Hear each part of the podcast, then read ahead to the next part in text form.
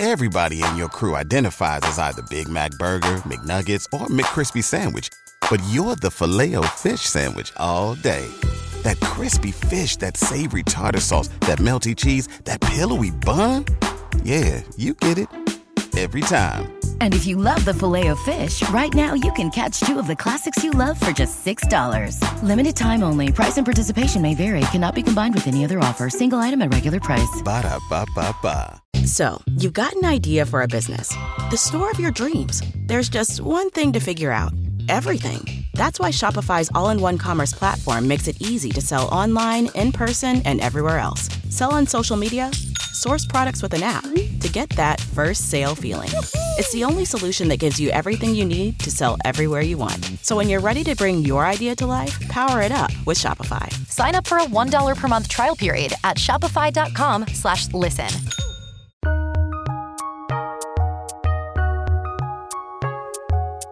Welcome to the Fantasy NBA Today podcast.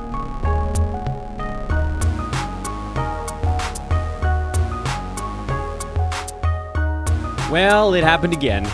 You guys can see from the title of the podcast, you know what our lead story is going to be today. LaMelo Ball hurt again.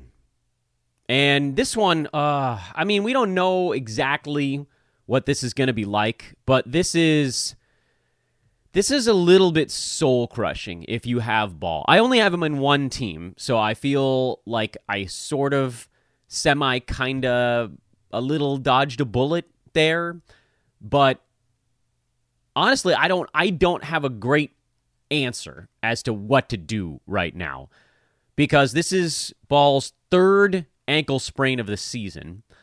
It's been the primary reason for him not getting anywhere near his expected value this year because on a on a game to game basis he's actually been like pretty decent. He's number 29. Uh, I thought he would probably be, you know, close to 20 on a per game basis and hanging out just a little bit behind that because his field goal percent is down is pretty expected. But he's only at 22 ball games and he's going to miss, I would assume, at least a week, probably more. When you have this thing, like think of Steph. When Steph kept turning the same ankles over and over and over again, one, then the other, then back to the first one, then the same one two times in a row, eventually you have to just get off of it for a while. And then the other unfortunate part of all of this is that the Hornets are basically into a tank now. So there's really no rush to bring him back. You probably can't get anywhere near fair value if you were going to sell on ball, and I don't think I have the stones to buy on him. There's some guys out there, there's some injured players where I'm like, look, this is an opportunity. You sort of jump in. Kevin Durant is one of them. I think he can be had at a pretty good price. He's like thinking about traveling on the Nets' upcoming trip, which I don't think he's going to be back. But remember, so like the news came out that he was going to be reevaluated in two weeks, and then more news came out on KD that it was probably going to be closer to a month, and then people were like, well, he's just going to take six weeks and go through the uh, All Star break. We don't actually know what the real answer is on KD. He might show up a little bit early. You know me, I play in Roto. I'm always looking at guys that might be a little bit of a value. I think Kevin Durant comes back, and I think he's awesome when he comes back. I'm quite afraid of LaMelo Ball here uh, because of all of these injuries, because they keep compounding. Uh, I don't know when he's going to come back, and I don't know what the Hornets are going to do with him when he does. But if you have him, you kind of, I would assume, just probably need to hang on. Uh, I would consider selling for top 40. I don't know if anybody's going to give you that, but just look at your friendly neighborhood rank board and go from there. On the flip side, it's Dennis Smith Jr. time. I picked him up everywhere on planet Earth, everywhere that I could get him. I there's like one league where I didn't quite move fast enough. Uh, but to me, he's a must roster player right now. He was top 60 at the beginning of this year when Ball was out. He actually improved a tiny bit on that when Terry Rozier was out as well. Uh, but Dennis Smith, I would think, is sort of like an easy cruising top 75 right now. And that's remind you uh, that Gordon Hayward is also still out. And as bad as Hayward's been, he does do a little bit of the ball handling stuff. So it's just, I mean, opportunity as far as the eye can see for Dennis Smith Jr., who did get in, got 29 minutes in yesterday's ball game, got nine points, seven assists, a steal. Many games, the defensive stats will be higher than that. Don't expect him to score a ton. And I mean, if you really want to know like what to expect, go back to the Dennis Smith Jr. game log and just look towards the beginning of the season before he got hurt when he was playing more like 33 ish, 32, 33 minutes a ball game. He was in the like 13 points, seven ish assists. And then the real key for him was that I mean he had game he had a six steal ball game in there, he had a four steal ball game in there. He actually got like ten blocks over the first two or three weeks of the season. That's what you're going for because he's not getting many three pointers. He's not a good foul shooter, but luckily he doesn't take any, and he's not a great shooter from the field either. But when you're that prolific defensively, he's averaging 2.1 defensive stats in only 25 and a half minutes per ball game. So you can click that up a little bit the the assists, the steals, the blocks, there's enough there to make him a grab. And I'm hoping that the usage part does sort of figure itself out and maybe he gets back to like 12 or 13 points so that that category is not a big negative for him. But that's the big story of the day, I would think, is that uh, with ball going down and a no rush timeline, whatever it might be, is going to be a no rush timeline. Dennis Smith Jr. needs to be on rosters. Welcome to the show, everybody. That's your intro today. It wasn't a rant. It was a here's something you got to do pretty quickly. And um, I mean, the only issue with the Dennis Smith Jr. stuff is that I don't think he has his next ball game for like another two days. They play Saturday. Only one game left this week, so that makes it a little bit tougher on the head-to-head side. If you could try to delay picking him up until I don't know tomorrow, I doubt you can go all the way to Saturday. Maybe your league. Everybody's so obsessed with streaming that he hangs out until 12:01 a.m. on Saturday morning, but I don't know if I would wait that long. Like we might get 3 or 4 weeks of top 50, top 60 production out of this dude. That's probably worth just squatting on a day where he's not playing. Maybe two.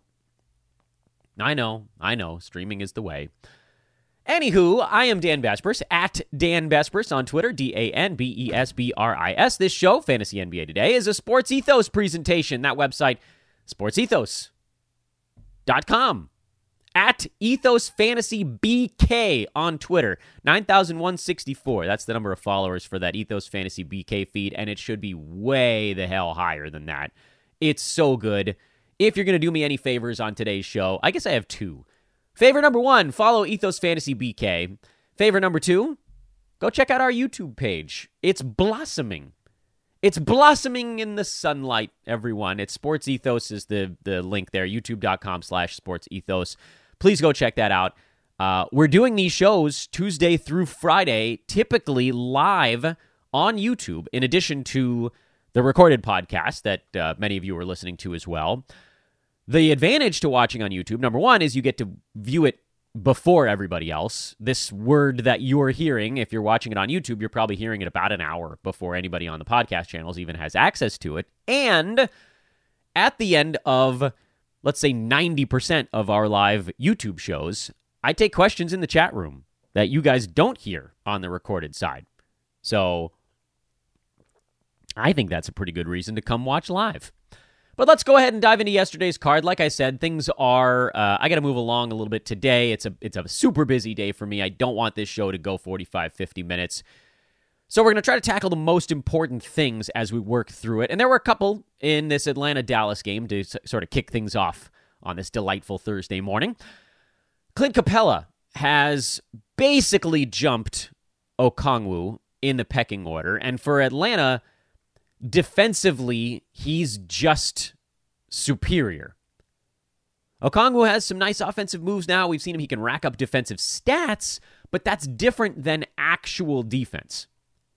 And you can start to look at the plus minus with these things. And yeah, I mean, some of it's going to be the units that they play with, but Capela around the rim is just such a huge difference maker for the Hawks. He makes life hard for other teams' big men and then guys who drive. So Okongwu, um, I don't think there's any real reason to hold on to him through the trade deadline. The Hawks aren't trying to move Capela. He's a big part of what they're trying to do. They just they can't afford. I mean, John Collins, we know he's been on the trade block forever.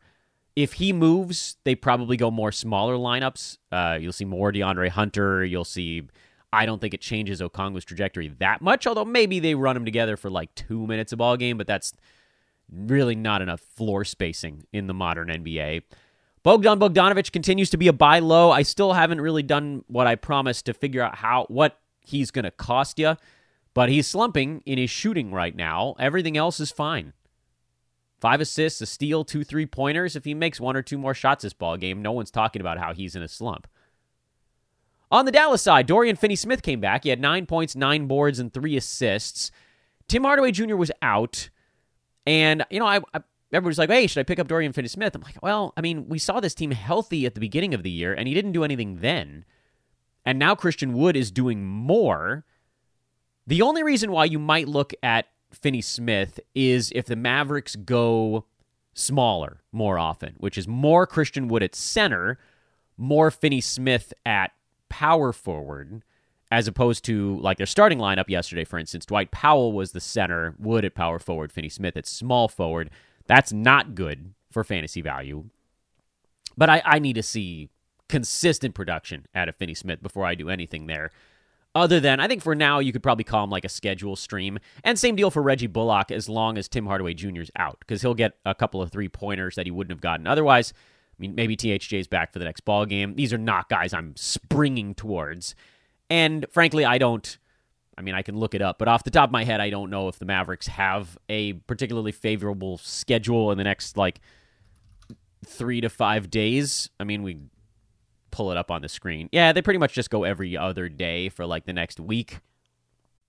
Folks, picture this nightmare scenario. You're hosting friends for the big game. It's neck and neck in the fourth quarter, and suddenly you realize you're out of drinks. Boo, say all of your friends. You start to sweat. Your friends turn on you. You're forced to go on a last second drink run and end up missing the game winning touchdown while in line. Oh no. Terrifying, isn't it? Luckily, you can avoid the drama with Drizly, the go to app for drink delivery. With Drizly, you can shop a huge selection of beer, wine, and spirits, then get them delivered right to your watch party. Compare prices across multiple stores in your area, find the best deals on game day drinks, and get back to armchair quarterbacking from, you guessed it, your armchair. Download the Drizly app or go to drizly.com. That's D R I Z L Y.com today. Must be 21 plus, not available in all locations. That's going to get a big meh from me. Let's talk Washington, New York. My good buddy Daniel Gafford is is a drop. I was hoping that he would be able to hang on and put up some numbers, and he was part of all of the units that were winning this ball game. But he got some fouls early, came out about five minutes into the game. He played another five or six minutes at the end of the first half. He only, I think, played. No, he didn't actually. Excuse me. He played uh, more in the second half than the first, but it's not consistent enough. We needed him to be more in that. We've talked about it plenty, so I don't want to rehash it too many times, but we needed him to be more in that consistent 24 minute range. And, uh, you know, 17 to 21 just isn't going to be enough. Monte Morris had another decent ball game. I don't think you can trust him really. Uh, Bradley Beal was back. He only took 11 shots. Beal was generally going to do more than that. Deni Avdija had more going in this ball game because the Wizards, just as a team, were shooting the ball really well from three point land. So everybody got a little bit extra. The player that I do want to continue to keep an eye on is Delon Wright, who had another good ball game, but the minutes were back down. So I'm kind of in this balancing act here where you know, Corey Kispert probably doesn't get to play very much when these guys are playing well. Is there a future for the Wizards where Delon Wright picks up another six minutes per ball game at the expense of, say, Monte Morris or Deni Avdija? Could they run those types of units? I don't know. I, I don't see many places for him to add minutes here while these guys are healthy. So I want to badly, I badly want to pick up Delon Wright, but I'm not doing it because 22 minutes consistently just isn't enough. Uh, you know, two blocks and a three pointer and four for four free throws. These are things that you can't expect out of Delon. The steals, yes. Some assists, yes. But I mean, you might as well go Dennis Smith Jr. because he's probably this almost the same exact stat set, but just you're looking at like an extra 10 minutes per ball game. Over on the Knicks side, Mitchell Robinson banged his thumb and sprained it, which is a really big deal for the Knicks. He's a, a huge part of what they do defensively, and you can see it. I mean, Washington put up a buck 16 on him. I don't know if you guys remember when we used to have we used to talk to to Bogman all the time, and we used to hashtag things thumb stuff. But this is thumb stuff. No, they're not going to play Isaiah Hartenstein all that much. They're just going to go Julius Randle at the five more regularly. What this does mean and we saw Jericho Sims actually pick up about 20 center minutes, is if this means that there are like 10 center minutes that normally would have gone to Mitchell Robinson, they, they don't really want to give to his backups, that would mean a little more Randle at the five, which is hard in this ba- game because Porzingis is what, 7 1, 7 2? Like, you can't put, what's Randle 6 8? A roster, what's he, a roster 6 9? That, that's not I mean, I know he can rough up Porzingis, but Kristaps could just flip it right over his head. Uh, so you had to run a little Jericho Sims, who did foul out, by the way. If they're not playing a team with a seven foot two big man, they probably the Knicks this is the they here can go to a more Immanuel Quickley small ball lineup, which they kind of did in this one. Quickley got 32 minutes. I think he's an ad, actually, in head to head while we try to figure out what's going on with Mitchell Robinson. On the Roto side, you can probably hold off a little bit, or if you want to add him and then stash him, I don't know how many roster spots you have open, but Gafford looks like he's fallen on hard times, and the Lakers center situation, we'll get to that a little later. That's possible drop guys. Uh, Kyle Lowry came back, so the Heat have some guys you can drop. There are possible drops here. So when I'm when I'm talking about these ads, I think there are actually kind of corresponding names you could look at. Um, but this is really interesting for Quickley. The 32 minutes is really interesting. That's not a number he's getting to under most circumstances. Now, Randle had a little bit of foul trouble himself. He had five, but he still played 34 minutes instead of like, what, 38, 37, 38 in a normal Tom Thibodeau starters ball game. That to me is not like that. That's not enough to move Quickley from cut line to ad line. Uh, he's someone that might still be on a lot of rosters just because he had played so well when a bunch of Knicks were hurt. Um, so he's probably not heavily available in your league. That said, uh, there may be something there if Robinson has to mitch time and the Knicks decide they want to go smaller. Thunder win again. Contributions from all across the board. The Pacers without Tyrese Halliburton are bad. They're not even okay without Halliburton. They're flat out bad. Miles Turner got uh, 20 minutes here, picked up six blocks in a blowout loss in only 20 minutes, which is pretty amazing. Uh, his continued, I mean, we, we still don't really know what's going on there because we've heard that he's in contract negotiations. We've heard that they're breaking down. If I'm, you know, fantasy wise, I don't think there was a whole lot in this ball game. I've been on this podcast saying hold on to Andrew Nembhard because all he needs is to see a couple shots go in and then everything's going to tip for him. And that's what we got here. in a much better ball game TJ McConnell is an obvious hold. He wasn't as good in this one, but he's been great filling in. I still don't really like Benedict Mathurin's fantasy game, but he probably is playable while Halliburton's out. He's more the fringy guy for me. My my main thoughts, I have no thoughts on the Thunder outside of what we've already been doing, which is playing Jalen Williams. Josh Giddey's been better. Shai, obviously. Um, no, you're not rolling Kenny Hustle. Kenrich Williams had 10 assists. That's pretty weird. Isaiah Joe, you're not rolling with him. It's just not consistent enough. On the Indy side, if you're trying to figure out what's actually going on there, and Buddy Hield had a bad ball game, but he'll be fine. The reports that you hear coming out, trade deadline related, are all about what team is trying to move the price tag. So when you hear that Miles Turner is deep into negotiations with the Pacers, that's the Pacers putting that out. Obviously, because they want to make sure that other teams know hey, we are willing to keep this guy because that makes their position feel stronger. And when you hear the report that, oh, the negotiations are breaking down and then the Pacers might have to entertain trade offers, that's other teams who want Miles Turner putting that out into the water. Hey, we heard, blah, blah, blah. We heard that things are not going that well in negotiations because they want to make it seem like the Pacers are going to have no choice but to try to get value from him on the trade market. This is all the next, I mean, it's three weeks from today. The trade deadline is all about reading between the lines. That's the big thing right now. Read between the lines. on the trade market. Okay? Nothing that you hear is real. Everything is just somebody trying to get a little edge. Caris LeVert was better than I expected. Uh, played 42 minutes, so that's part of it. But 23 points, four boards, six assists. He was actually relatively efficient in the Cavs' last second loss to the Memphis Grizzlies. Dillon Brooks. Yeah, I know. Um, I, I still don't trust LeVert to start in a roto league. You can probably start him in head to head while Donovan Mitchell's out. And I don't know. I'm, I'm, so many people keep asking me, should I drop Ricky Rubio? And I'm like, why did you add him? It feels very strange. I know that this is like me complaining. I'm, it's old man shouting at the clouds. But when I go on this podcast and I say, I don't think you need to add Ricky Rubio, and then someone comes to me and is like, hey, I have Ricky Rubio. What should I do with him? I'm like, turn my podcast back and go back three days. You don't need to worry about it, man. They're going to bring him along really slowly. And he probably needs at least one, probably two guys out in front of him for it to make any sense. No real fantasy notes there, other than LeVert head to head. Miami blew out the Pelicans. Pels, uh, I mean, they're just down too many bodies right now. No Zion, no Herb, still no Ingram. Although I think there was some video of Ingram inching closer, which I mean, it's like enough of these videos. Just play or don't play, dude. I don't need to see video of you playing. Somebody give me a damn timeline. Somebody tell me he's getting close.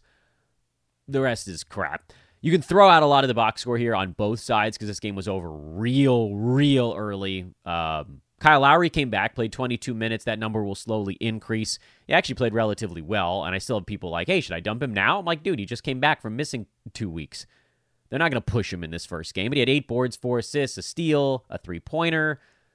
He'll be okay. Jimmy Butler had a bad game. Nobody's asking if they should drop him. I know. Tyler Herro, not much there. I mean, like, the starters did exactly what they needed to do to open up a massive lead, and then the reserves kept opening. No changes. Trey Murphy, I still think is streamable on the Pell side. I know, like, he's been fluctuating, but this has been generally better than bad. Uh, and that's probably as far as I go. I still don't really like Naji Marshall's game for the Roto side if you badly need counting stats, like literally just points, boards, and assists, then he can give you some of those. But there are better stream options out there than Naji Marshall. And his teammate Jose Alvarado has actually been better than him most nights lately anyway, from a like across the board perspective, but I also don't think he's on the right side of the line, uh, at least when it comes to the roto side. We talked about LaMelo Ball. Charlotte beat Houston um, half of the game without LaMelo because Terry Rozier every day looking a little bit more like himself. Overall on the season now, he's up to number 123. I feel like every time we check in on Rozier, he's up 10 more slots. And where does that put him over the last month now? He hasn't even been good for the last month. He's shooting 44% over that stretch. He's number 85 over the last month. Over the last three weeks, he's number 74, shooting 46.5%. And about, how about the last two weeks? I feel like it's been even better than that. 28 the last two weeks, shooting 49%. Now, I get it. You're going to say, okay, Dan, well, he's not going to shoot 49% for the entire year. That's right. He won't. But he shot so terribly at the beginning that you could actually expect him to shoot 50 to 55% for a couple of weeks here as part of this like needle coming back to the middle type of thing. But, I mean, if you're looking for other storylines with this team, besides just the Dennis Smith Jr. pickup, Mark Williams had 17 and 6 with five blocks.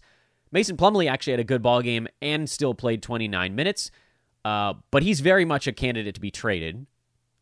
Frankly, he should be for anything because he's on an expiring deal and I mean, there's really almost no reason for him to want to be back in Charlotte, although maybe next year they like make a push at it. So I wouldn't totally write it off that he might try to come back, but my guess is that he'll test the open market and they may trade him for get a second round pick or a protected late first or something like.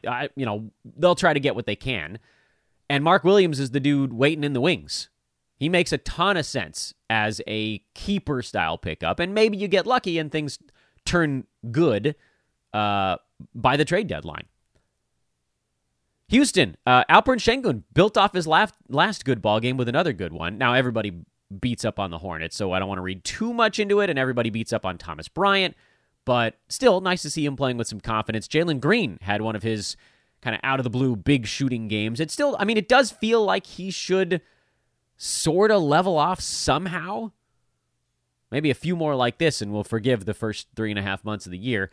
Uh, Jabari Smith Jr. also tweaked an ankle in this ball game. That likely means more KJ Martin if he has to miss any time. He's kind of the first man off the bench to slide into the starting five. Kevin Porter Jr. was very close. He was a game time decision that did not play, so I'm guessing he'll be back for Houston next game, and then that just readjusts what everybody actually gets to do on a game to game basis. Next on the docket, Utah got Lauri Markkanen back, and the Clippers went full scheduled L for this ball game. You guys might remember on yesterday's show, I went on a rant about how unbelievably hard it is to travel into altitude off the late Pacific time game the night before, and how a team that's already being careful with their guys, there was no chance anyone of merit was going to play in this game unless they were like, I am 100% fine and I have all the energy in the world. So, not surprisingly, two superstars for the Clippers did not play. This is, again, what they call a scheduled loss. You just take it. They played some of their other guys thinking, hey, maybe we catch lightning in a bottle. And then as soon as they realized they weren't, then they got all those guys out. And the Clippers will rest up their uh, non star regulars for the next one. Everybody was wondering why I had a big, I had a double burger on Norman Powell yesterday. And it's because he was going to be the only guy left that could score on this team. He had 30. Huge ball game for Powell.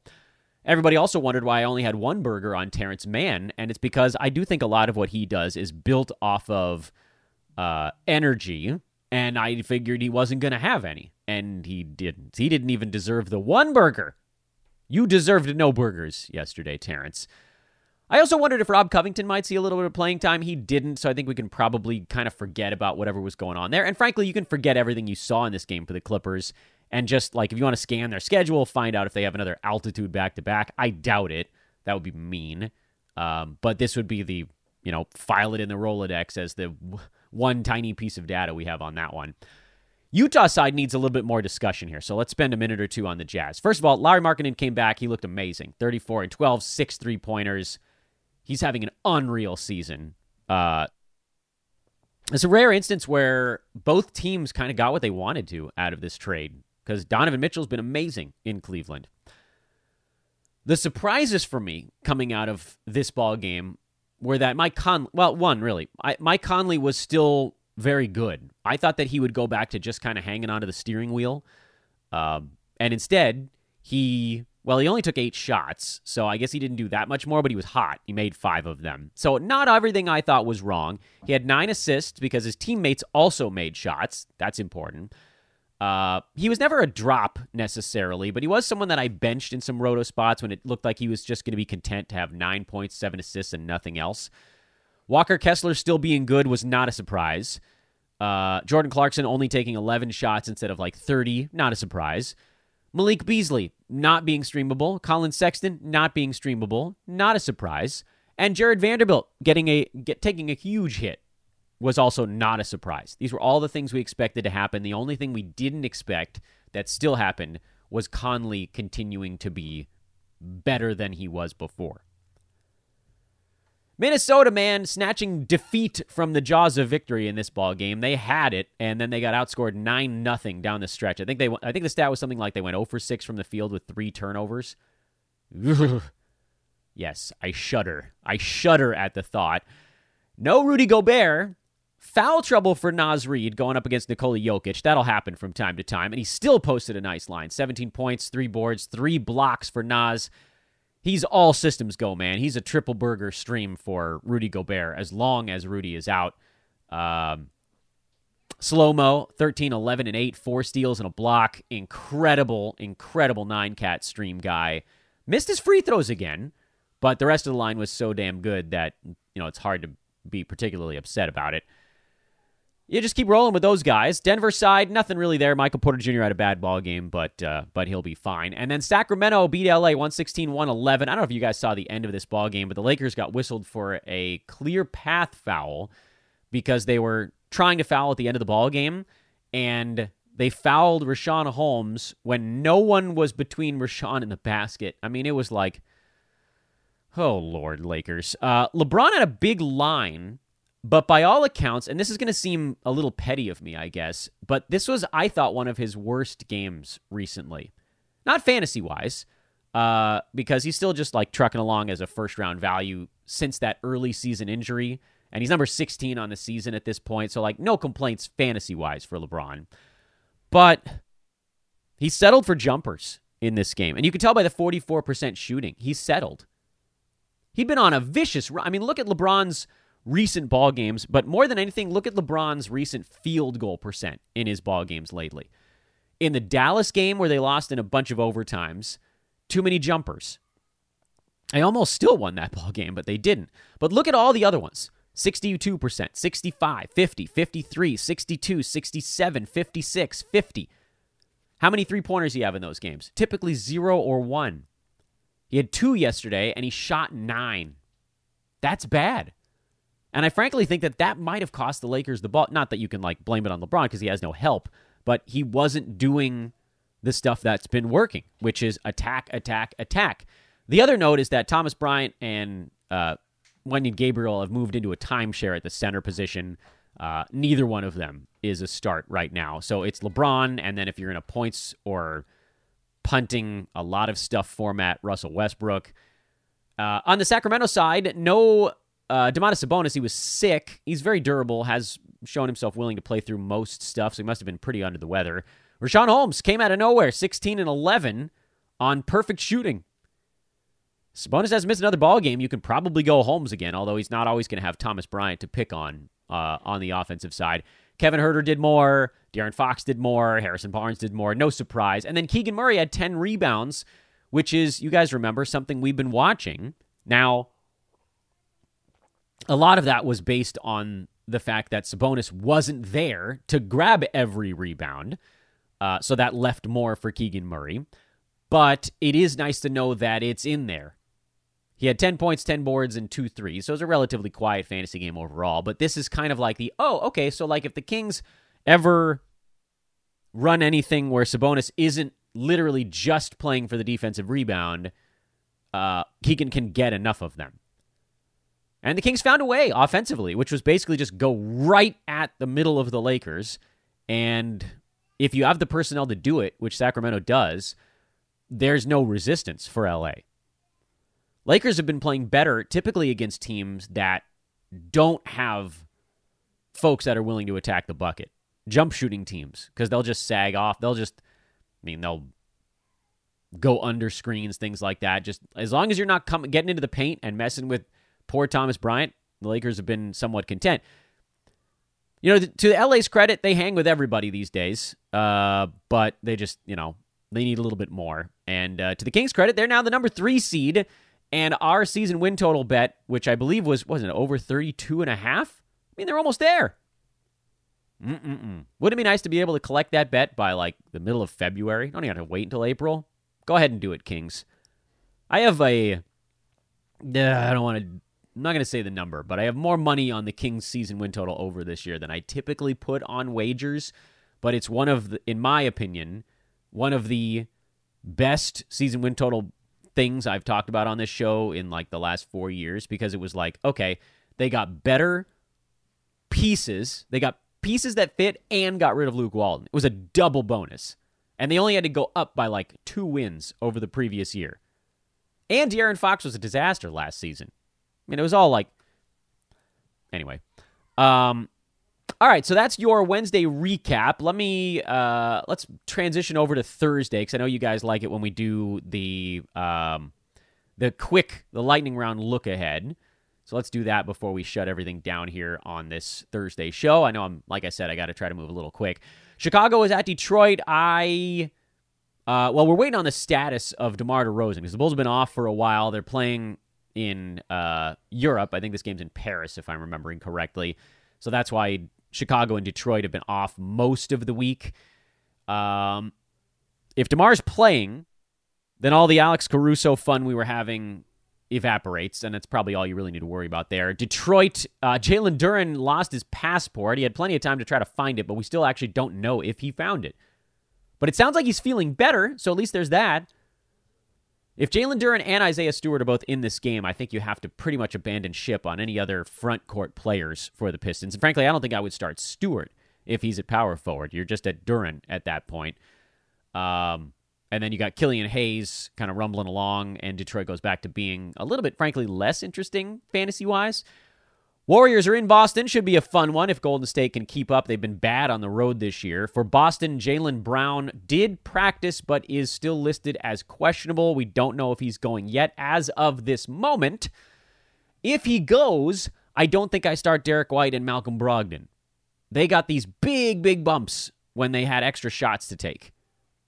I don't think that I can roll with them if they don't have those extra shots, but I'm totally fine starting the big men. Al Horford, Robert Williams playing tandem basketball again. Boston back to the lineup that they envisioned at the start of the year. Toronto, they're just playing their starters colossal minutes, so meh. Minnesota on the back to back, hosting the Raptors. You know, the line suggests that Gobert is still out, so let's get Naz Reid and Slow Mo fired back up again. Philly in Portland. I really want to know what the plan is here long term for De'Anthony Melton. Uh, I like I said yesterday, I really don't like him as a do nothing role player alongside Harden, Embiid, and Tobias Harris. I liked him better running the second unit. If the plan is really just to let him stand around with the the big name guys, he probably ends up being a drop in that spot. But I'm trying to give him like two to three more ball games I know it's hard to wait when he's been doing very little. Uh, but if he does settle into that spot, I don't want to have dropped too early, if that makes sense. Portland, nothing really, unless we get any sort of injury stuff coming over the course of the day. I'd like to see Josh Hart get his confidence back, but that's the only note there. Brooklyn and Phoenix. The Phoenix side is really all about who's in and who's out. We know Cam Johnson is making his return on a severe minutes cap, but he still needs to be rostered because at full strength, Cam is a top 70 type of play this year. Uh, we saw it last season when he had a couple weeks filling in for Jae Crowder. He was able to put up top 70 value. Uh, Chris Paul is also questionable for this ball game. So if he's back in there, that really shifts what you're doing with the Suns. Landry Shamet is back out again. So make sure you're not accidentally still holding on to him you kind of just have to wait for all the game time decision stuff for Phoenix, and then you can make a call there. But uh, we're certainly watching how Cam looks in his probably what 12 to 16 minutes, something in that neck of the woods. Don't use a games cap on him. If you picked him up in head to head, obviously you just take what he gives you. Um, and then hopefully we see Chris Paul back for the Suns as well. On the other side of this game, Brooklyn. So far, everything's played out exactly as expected. Kyrie Irving is back for this game after a rest day. Uh, that means that Seth Curry, TJ Warren, and Joe Harris are all very much a juggling act of who might have better value on a given night. And I expect Royce O'Neale to play better in this one as well. If you didn't do it earlier in the show, now that we're basically done, make sure you go pick up Dennis Smith Jr. That's the one, that's the move of the day. Also, hey, recorded listeners, come hang out with us on YouTube for the next one. I'll be doing it again tomorrow on Friday. Then you get your questions answered sportsethos.com, youtube.com slash sportsethos, ethos fantasy BK. I am once again Dan Besbris on Twitter, D A N B E S B R I S. Hit me up if you want to be part of what we're doing here at Sports Ethos. We are recruiting podcast hosts. Oh, yes, I'm throwing a new recruiting pitch out there today. Do you want to cover a team in a non fantasy sense? Meaning, do you want to basically be like a beat reporter? That podcasts about the team that you love and you're ready to dig in on it, hit me up on Twitter at Dan Besbris or email roster at sportsethos.com. Friends of the pod, have a delightful Thursday. We'll talk to you all tomorrow for the Friday Week in Review show. Those are always a lot of fun. So long, everybody.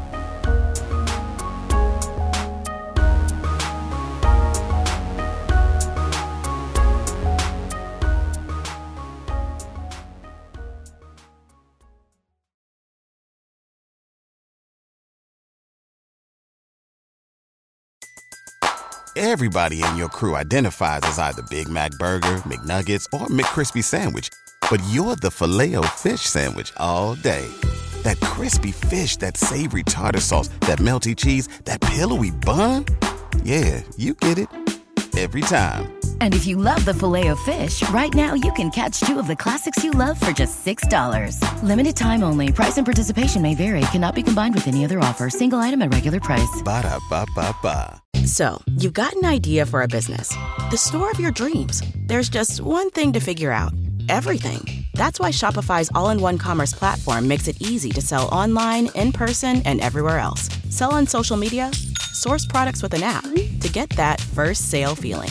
It's the only solution that gives you everything you need to sell everywhere you want. So when you're ready to bring your idea to life, power it up with Shopify. Sign up for a $1 per month trial period at shopify.com slash listen.